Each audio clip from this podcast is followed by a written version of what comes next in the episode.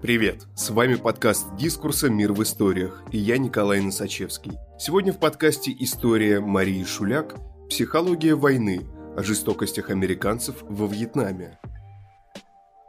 В 2013 году в США вышла книга «Убивай все, что движется» журналиста Ника Терса, исследовавшего поведение солдат на войне во Вьетнаме. В ней по подсчетам писателя оказалось, что каждый день от агрессии американцев гибло от 20 до 30 вьетнамцев, многие из которых были мирными жителями. Подобные действия со стороны солдат не подлежат оправданию. Однако, если проанализировать то, в каком состоянии находились американские военные во Вьетнаме, можно найти объяснение такому поведению.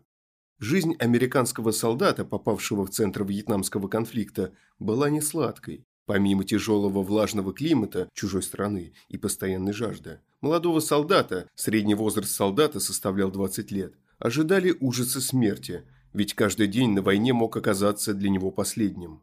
Однако Вьетнам диктовал свои правила, неподчинение которым влекло за собой возможность погибнуть в считанные минуты. С новичками, только что прибывшими на войну, командиры делились своим рецептом выживания.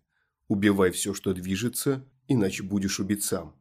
Вторая модель поведения, которую мог для себя выбрать американский солдат, основывалась на миролюбивой фантазии. Не трогаешь их, не трогают тебя. Вот что, например, писал один из сержантов американской армии, воевавший во Вьетнаме. «Нам было неизвестно, что делать с курсантами. Мы знали только то, что они будут воевать. Психологически ты должен был настроить их на войну. Гоняешь их по утрам, а они распевают «убей, убей». Когда через все это пройдешь, у тебя из ноздрей огонь повалит. Это просто в тебя вбивается. После подобной подготовки солдат оказывался абсолютно не готовым к ведению боя.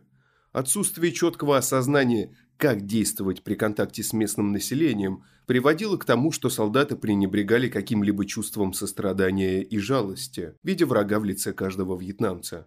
Недовольные администрацией президента Джонсона, озлобленные солдаты выплескивали свой гнев на полях сражений и срывались на мирных жителях, что приводило к многочисленным жестоким убийствам ради забавы. Как-то раз в джунглях я вышел по нужде на расчищенную в кустах прогалину и наткнулся там на солдата, одиноко стоящего посреди вырубки. Мы поздоровались, но радости у него мое появление не вызвало. Когда он объяснил, что парням больше не в моготу сидеть в джунглях и ждать атаки, и поэтому он вышел из укрытия попробовать привлечь огонь противника, я поспешно ретировался. Не мешать же мне человеку, когда тот работает писал журналист Майкл Гер в своих репортажах. Многие американские солдаты не выдерживали психологического напряжения, оказавшись в центре военных событий. Бессмысленность массовых убийств и непонимание своей роли на войне приводили к тому, что рядовые избегали, отказываясь подчиняться приказам. Правда, такое дезертирство быстро разоблачалось. Часто сержанты распознавали будущих беглецов еще в военном лагере. Сначала их помещали в отдельную комнату на карантин, а затем они бесследно пропадали из рядов американской армии. В то же время те, чья психика оказалась более крепкой, справлялись с ежедневными кошмарами войны и впоследствии возвращались к привычной размеренной жизни в США. Несмотря на это, даже самому закаленному солдату был необходим способ сбросить моральное напряжение, и, конечно, лучшего средства, чем наркотики, для этого было не найти. Наркотики в армии США употребляли и до Вьетнама. Например, во время гражданской войны широкое распространение получило применение морфия. Сначала морфий использовали военные медики в качестве обезболивающего препарата, а затем он превратился в популярный в армейской среде наркотик. Однако только во время войны во Вьетнаме употребление наркотиков приобрело черты эпидемии. Начиналось все безобидно. После очередного боя американцы собирались в лагерях, курили травку, рассказывали военные байки и делились своими воспоминаниями из мирного прошлого. Достать травку было проще всего. Только на 66-й год в Сайгоне существовало порядка 29 точек сбыта. Как правило, для изготовления косяков использовались оригинальные американские сигареты, например, Карван А и Мальборо. Впрочем, легкого наркотического эффекта марихуаны, позволяющего ненадолго расслабиться, было недостаточно, чтобы отключить разум и избавиться от ужасных воспоминаний. Именно в этот момент в жизни американских солдат появляются дексидрин, опиум, морфий и героин. Наркотики были дешевым и доступным средством развлечения. Опиум можно было достать за 1 доллар, морфин за 5, а таблетки бенаткала стоили от 1 до 7 долларов за упаковку. Для сравнения, к началу 70-х годов стоимость одного билета в кино в США составляла 1 доллар, а упаковка шести банок пива – около 2 долларов. Майкл Гер в своих воспоминаниях рассказывал. «Я знавал одного парня из подразделения поисковой разведки 4-й дивизии, который глотал таблетки пригоршнями. Горсть успокаивающих из левого кармана маскирующего комбинезона и сразу вслед за ними горсть возбуждающих из правого. Первые, чтобы сразу бросило в кайф, вторые, чтобы поглубже в него окунуться. Он объяснял, что снадобье приводит его в должную форму, что даже ночью ему в этих треклятых джунглях все как на ладони, будто как через телескоп. Зачастую американцы выходили на поле боя под воздействием наркотиков. В некоторых отрядах была распространена практика, когда медики выдавали солдатам таблетки в профилактических целях.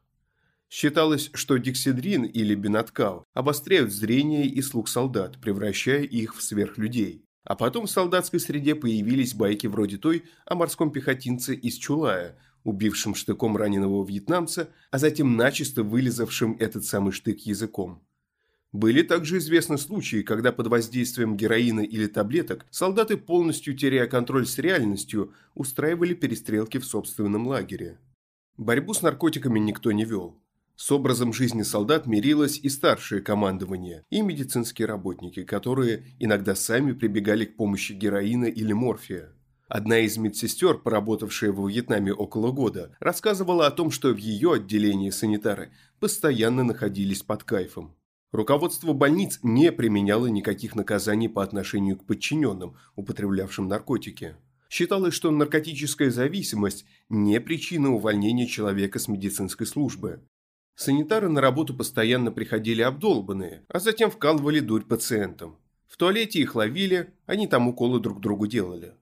Докладываешь об этом начальнику – и ничего. Наверное, потому что слишком много их таких было. Рассказывала медсестра, проработавшая в больнице Сайгона несколько лет. Смешанное сознание американских военных толкало их на различные аморальные преступления. Убийство и изнасилование мирного населения, неоправданная стрельба по деревням, сбрасывание бомб там, где врагов не наблюдалось. Доходило до того, что некоторые солдаты сравнивали желание убивать во Вьетнаме с чесоточным зудом. Зуд ослабевает только когда ты начинаешь стрелять, писал военный, участвовавший в событиях в деревне Сангми.